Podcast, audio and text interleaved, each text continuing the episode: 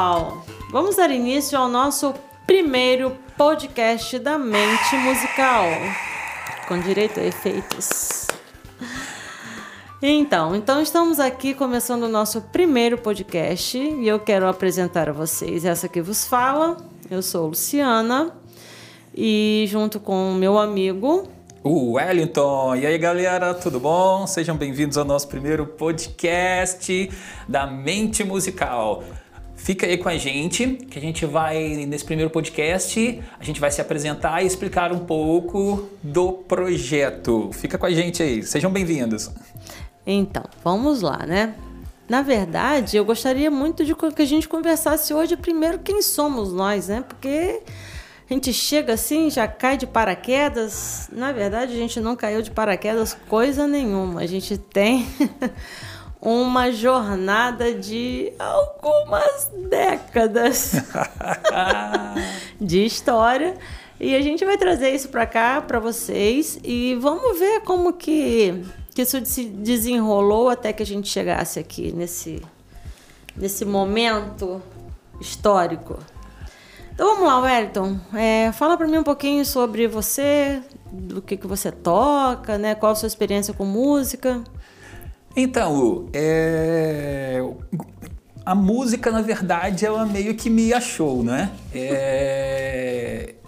Eu me lembro claramente, até hoje, é, do meu pai chegando a casa com um violão. Isso eu tinha, né? É, é, é, oito anos.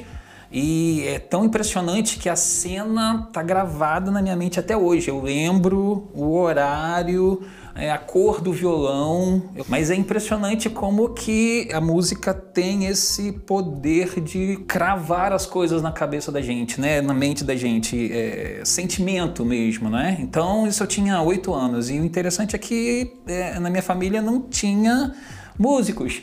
Então é por isso que eu falo que a música me achou.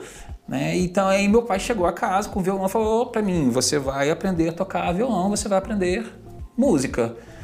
E tô nessa estrada até hoje. Então, com oito anos de idade, eu comecei né, no mundo da música tocando violão, é, estudando é, com, um, com uma professora tal. Ela nem tinha muita experiência em dar aula, mas foi me ensinando, foi me ensinando tal. E Aí eu me lembro que com 18 anos, ou seja, 10 anos depois, eu comecei a dar aula. As pessoas me viam tocando, né? E eu fui estudando mesmo, é, é, me especializando no que, eu, no que eu pude, muita coisa de, de, de, de autodidata, porque eu não tinha muita condição financeira também de, de pagar por, por música, né? Pagar por aula de música. Fui estudando de maneira autodidata e as pessoas viam eu tocando e falavam, ó eu quero que você me dê aula de violão, pelo que você toca aí, né? Então isso eu tinha uns 18 anos. Então essa foi é, é, o meu começo de dar aula, minha experiência letiva, vamos dizer assim. Né? E isso eu tinha 18 anos, é, tocava em igreja também. Você teve algum hiato entre esse tempo que você tocava na igreja, que você começou Foi só estudo aula? mesmo. Foi só estudo Aí mesmo. Aí você continuou estudando até chegar à faculdade? Sim. Antes de você chegar à faculdade? Não, eu não tive educação formal. Minha primeira educação formal foi a faculdade. as, as coisas que eu, sabe, que eu fiquei sabendo é... Então você ficou nesse tempo, essa trajetória dos 18 até chegar à faculdade, é, praticando música. Isso. Aí, quando pesquisando muito, que eu sei que a pesquisa é o seu forte. É, então. é, é, é a, a questão de ser autodidata me levou obrigatoriamente a pesquisar, porque a gente não tinha, eu não tinha muito acesso à informação, né, por conta de financeira mesmo, né? É, é... E na nossa época também não tinha informação como tem hoje, né? Essa questão de, de você dar um clique e você tem o um é, mundo nas mãos. Não tinha internet, era difícil até para ter corda de violão, não, particularmente falando para mim, né, por conta da condição financeira. E a gente é de uma geração, vamos combinar aqui, que a gente viveu sem ter computador e internet em casa. As pessoas não vão entender muito. Pois é. Mas é isso mesmo. Exatamente isso. Então, dos 8 anos até os 18 anos, é, é, é nessa questão que, a gente tá, que eu estava falando antes do, de ser autodidata, era estudar mesmo, estudar, praticar, praticar né? levar 3, 4 horas um instrumento. Uhum é, é, a questão de ouvir é, é, é músicas, particularmente era. Para ter referência, né? Para ter referência, mas era um sofrimento, porque era fita cassete. Tinha que gravar do rádio. Tinha que gravar do rádio para a gente repetir, para a gente voltar a música e ouvir de novo. Então era um processo né, que, comparado com os de hoje em dia, nossa, não tem, não tem, não tem comparação. É... Mas a gente se orgulha disso. É, né? exatamente. Então, dos 8 até os 18, é pesquisando, busca daqui, busca dali. Isso foi bom que eu que a pesquisa está no meu sangue tá até hoje. É, na veia. Na veia. É pesquisar, estudar, correr atrás. Então, aí aos 18 anos, é, eu comecei a dar aula.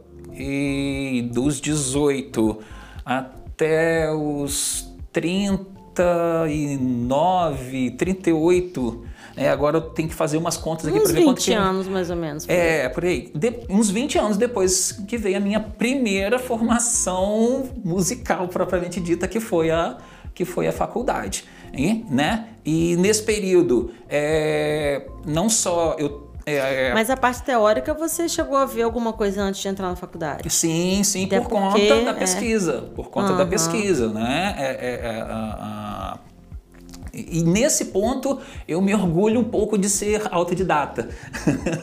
não estou menosprezando, muito pelo contrário, né? É, é, a educação formal a gente tem que ter, isso não tem, não tem, não tem é, é, é o que pensar, não tem o que discordar disso. Mas por conta da minha condição financeira mesmo, é, a gente não tinha condição de pagar aula né, formal, vamos dizer assim, de, de, de música. É? E nesse período aí foi é, onde eu conheci o violão e o contrabaixo. É, me conheci o contrabaixo, me apaixonei por ele. E aí mais estudo, mais pesquisa, mais quatro, cinco, seis horas de estudo diário para para desenvolver, desenvolver técnica, né? técnicas, né? Uhum. né? leitura. Apesar de não de, é, antes da faculdade não ter tido uma educação formal, eu já tinha uma noção do que era partitura, de figuras rítmicas por conta da, da, da busca, da pesquisa, da, né? pesquisa, da busca. Né? Então essa, essa é a minha história um pouco, um pouco, um pouco resumida, né? Lógico que tem muita coisa aí, né? Mas, enfim. É... Nesse período aí da faculdade, eu conheci o ukulele, que foi outro instrumento pelo qual eu me apaixonei. Então tem mais ou menos uns 3 a 4 anos que eu toco o ukulele. Então são os meus, são os meus instrumentos, vamos dizer assim, os meus instrumentos base. É, é o violão, que é base de tudo mesmo, o contrabaixo e o, e o ukulele. Ok. Muito bem, agora vamos, vamos pro lado de cá, né? É, agora vamos conhecer a dona Luciana. o lado de cá é um pouquinho diferente, porque minha formação foi, foi exatamente o inverso, né? Acho que é por isso que a gente dá tão bem. Dizem que os opostos se é, atraem, né? Porque a gente tem essa coisa de você ter sido essa, esse, esse, essa pessoa que procurou, que pesquisa o tempo inteiro e que desde quando a gente se conheceu na faculdade, que na verdade a gente está junto hoje aqui, Graças desenvolvendo esse trabalho porque a gente se conheceu na faculdade, né? Nós entramos, vamos começar do final, né? É. Nós entramos na primeira turma de licenciatura em música do IFE Guarulhos, aqui na nossa cidade, Campos, né? A gente está no Rio de Janeiro, no interior do Rio de Janeiro, e é uma cidade que tem uma tradição musical muito grande só que a gente nunca conseguiu ter uma faculdade em campus, né?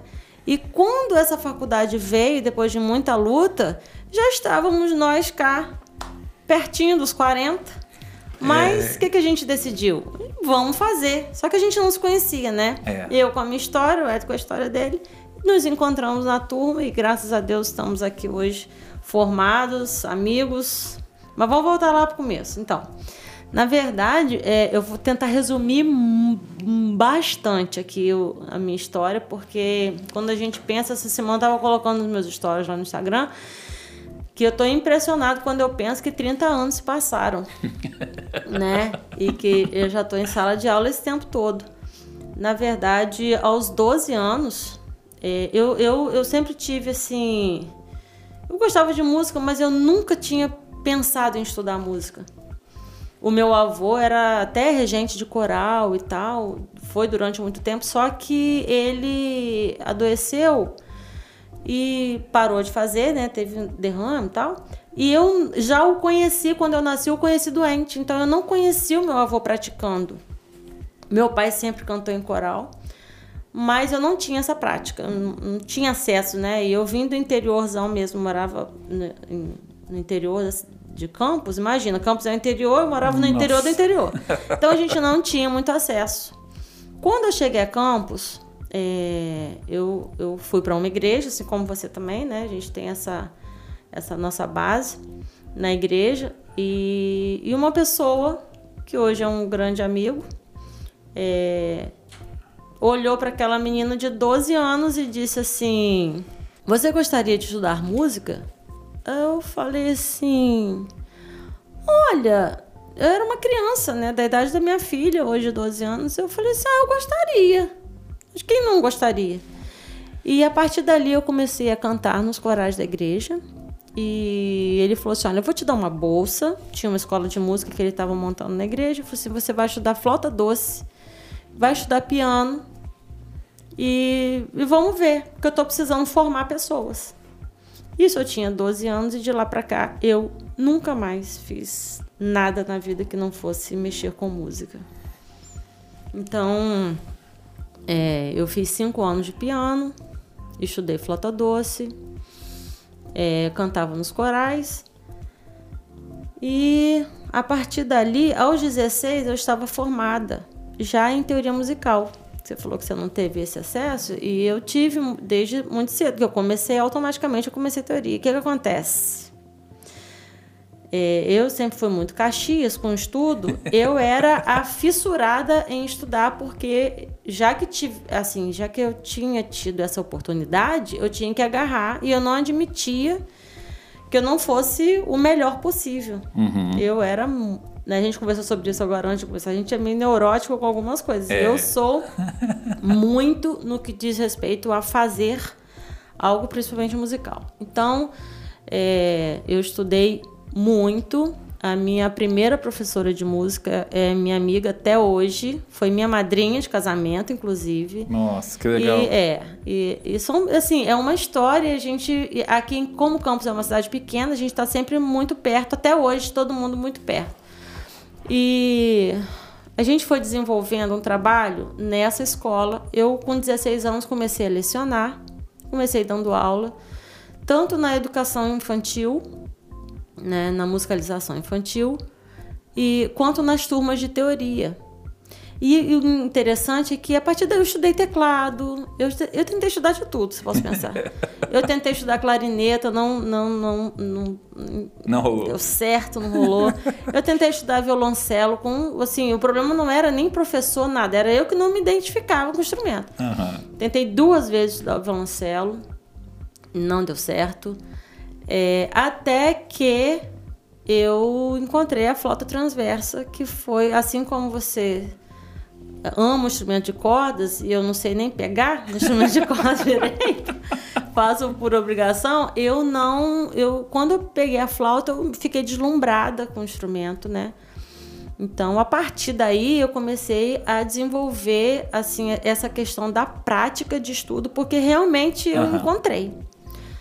E eu tive uma. A, a, essa escola cresceu e na época não tinha ninguém. É aquela época que não tinha internet, essa Sim. mesma época sua, então não tinha.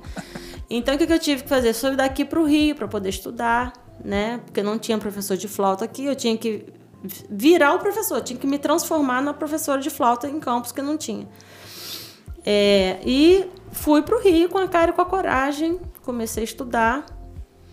E de lá para cá, assim, algumas pessoas, né? Eu tenho assim uma alegria muito grande de falar isso. Algumas pessoas passaram por, pela minha mão, tanto na parte teórica quanto na, na, na, própria flauta transversa, e hoje são excelentes instrumentistas, estão espalhados por aí. Eu, eu uhum. fico muito feliz com isso. Então, resumindo bastante, mas bastante mesmo, é, é, a gente teve a, a, prática, a prática coral muito forte. Uhum. E isso me ajudou muito.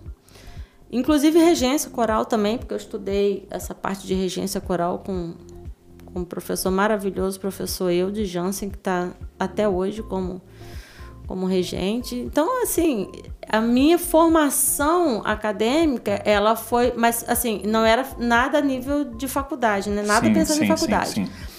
É, é, era nível técnico que a gente chama hoje, né? Uhum. Era escola de música, mas era uma escola de música muito sustentável, assim, muito.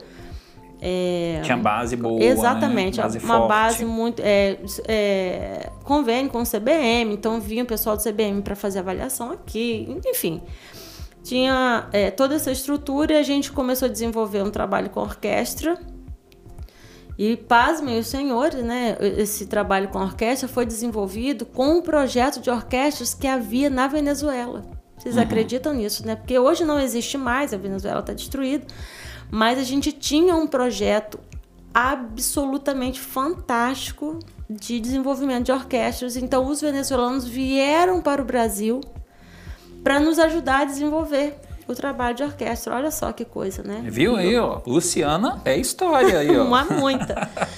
Né, infelizmente, hoje é, a gente não tem mais aquele volume de trabalho de orquestra, mas ainda existe alguma coisa. Na nossa cidade ainda existe. Eu não, não participo mais nesse tempo, né? A vida da gente vai tomando outro rumo, mas assim foi um trabalho maravilhoso que eu tive. Então a prática coral e a prática de orquestra é, deu uma, uma base assim absurda, né, musical. Aí eu fui, fui dando aula e, e vivi de música a vida toda. Sim. É isso, até que chegamos até a faculdade, né? Quando É. a gente chegou na faculdade, a gente encontrou, que a gente brinca, os dinossaurinhos da música de campus, né? Porque como a gente não teve acesso à faculdade aqui, a nossa história foi diferente. A gente cresceu, trabalhou, desenvolveu nossa musicalidade toda sem ter a faculdade. Uhum. E quando a gente chegou na faculdade, meio que a gente realizou um sonho geral, assim. Tentou, claro, se, se, se atualizar com as coisas. Reciclar, Se né? reciclar.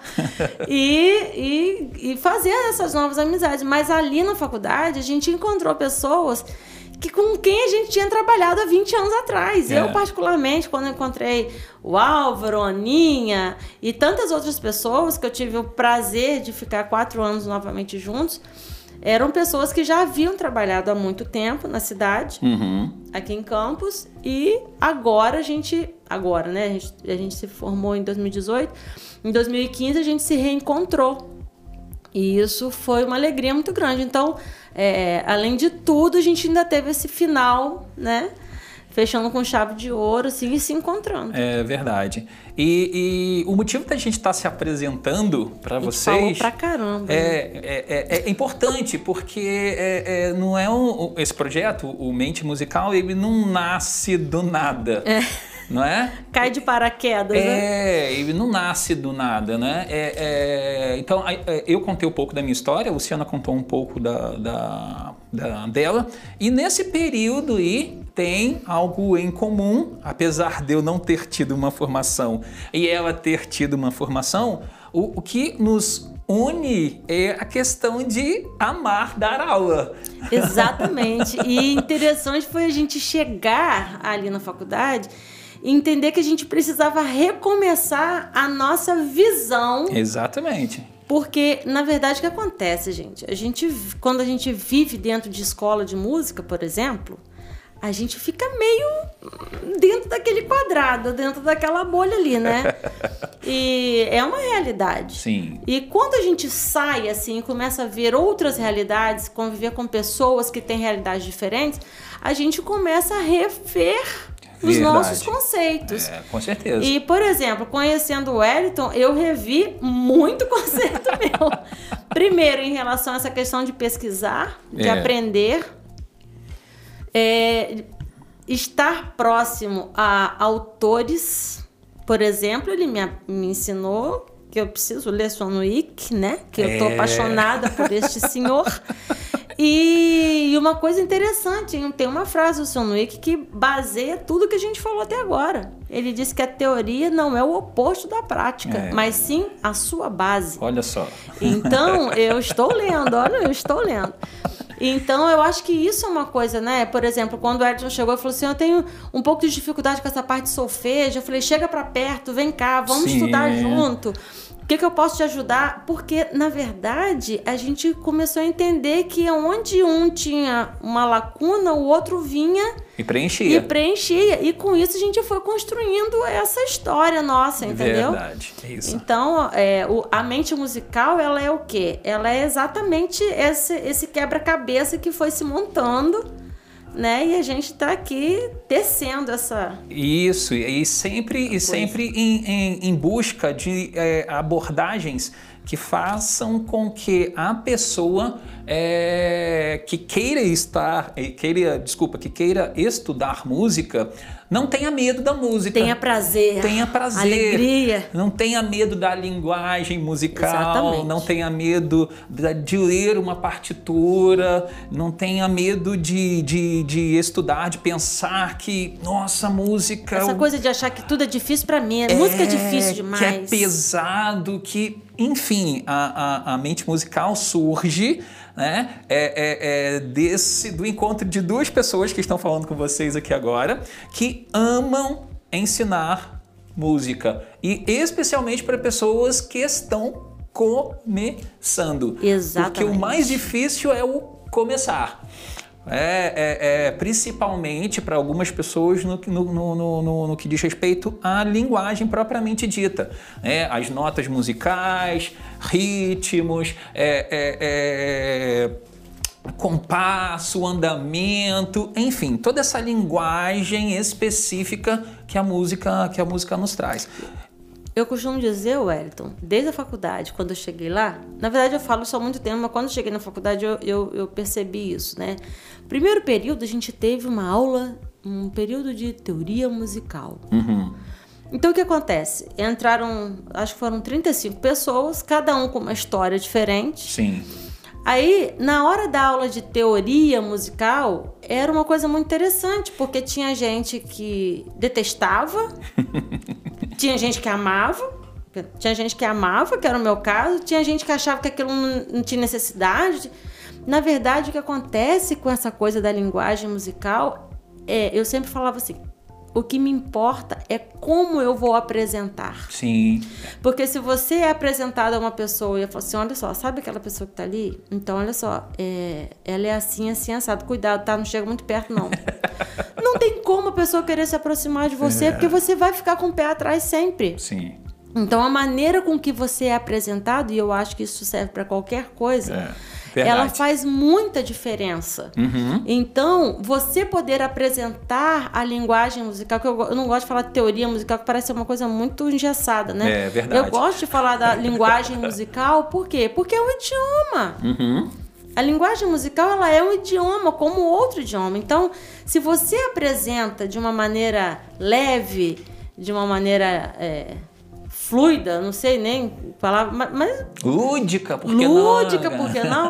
É, isso não significa ser com uma linguagem infantil. Infantil, não tem nada Isso a ver. é uma coisa interessante, porque a gente trabalha com criança também, Sim. Mas é, é- é trazer para cada faixa etária exatamente a linguagem da maneira com que ela vai assimilar. E aí você falou uma coisa que é, que é interessante, trazer para cada faixa etária a ludicidade pertinente Que- àquela, exatamente. àquela, àquela faixa etária. Como você vai lidar, mostrar música, por exemplo, para um idoso que está começando a estudar, que descobriu o universo. Você vai dizer para ele não que ele não tem mais possibilidade de estudar? É, isso não existe, Não né? Quer existe, dizer, não né? deveria existir, né? É pior que. esse- Então, é, é, e a gente depois em outros podcasts vai falar mais sobre isso, porque a gente tem essas experiências de tanto lidar com a criança bem pequenininha, Uhum. aprendendo música, que aprende, Sim, como aprende? Nossa. como senhores de 60, 65 anos, 70 anos, que eu já dei aula, que eu já dei aula e que simplesmente eles alcançam os seus objetivos. Que eu acho que também a diferença é, tipo assim, como a pessoa chega até você e quais são os objetivos dela. Sim. Pessoa- Né? A gente vai falar sobre isso com- com- nos outros podcasts, mas eu acho isso muito importante porque o professor em si, ele, ele precisa estar pronto e preparado para mostrar a música exatamente na, nas diversas versões. Exato. Porque é a mesma coisa que a gente vai falar. Só que o jeito de eu falar com você é diferente de eu falar com uma senhora de Lógico. 70 anos, diferente de eu falar com a minha filha de 13, diferente de falar com a de 5. Mas todos vão aprender a mesma coisa. Então, Sim. isso é o grande. A, a- a grande sacada que a gente teve de trazer a música para perto das pessoas, entender que a música é para todo mundo. Para todos, para todos. Todos, todos, todos. É uma frase do Kodali, A né? música é pra todos. Ah, nós aí, ó. A música pertence a todos. É Os para educadores estão nos fundamentando. É, é para todos, é para todos. Então, é, é, você que nos ouve aí, é, é, a gente tentou nesse primeiro, nesse primeiro podcast é, falar um pouco da gente, falar um pouco de como nos conhecemos, como nossas histórias é, é, é, se cruzaram, é, é, se encontraram, na verdade, e como nasceu o, o projeto Mente Musical. Na verdade, a Mente Musical é uma. é, vocês vão ver no- no- nos podcasts seguintes, é- é- é um esforço da gente em reunir abordagens para que a música seja realmente acessível a todos. Na verdade, ela já é.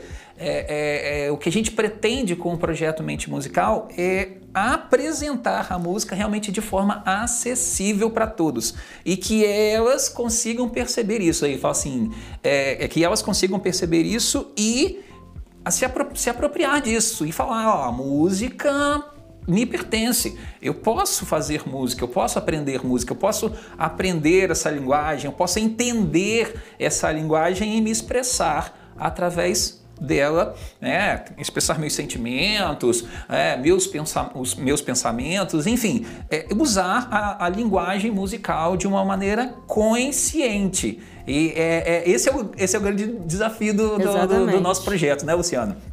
Então, é- é- agradeço a todos vocês que nos ouviram. A Luciana quer se despedir.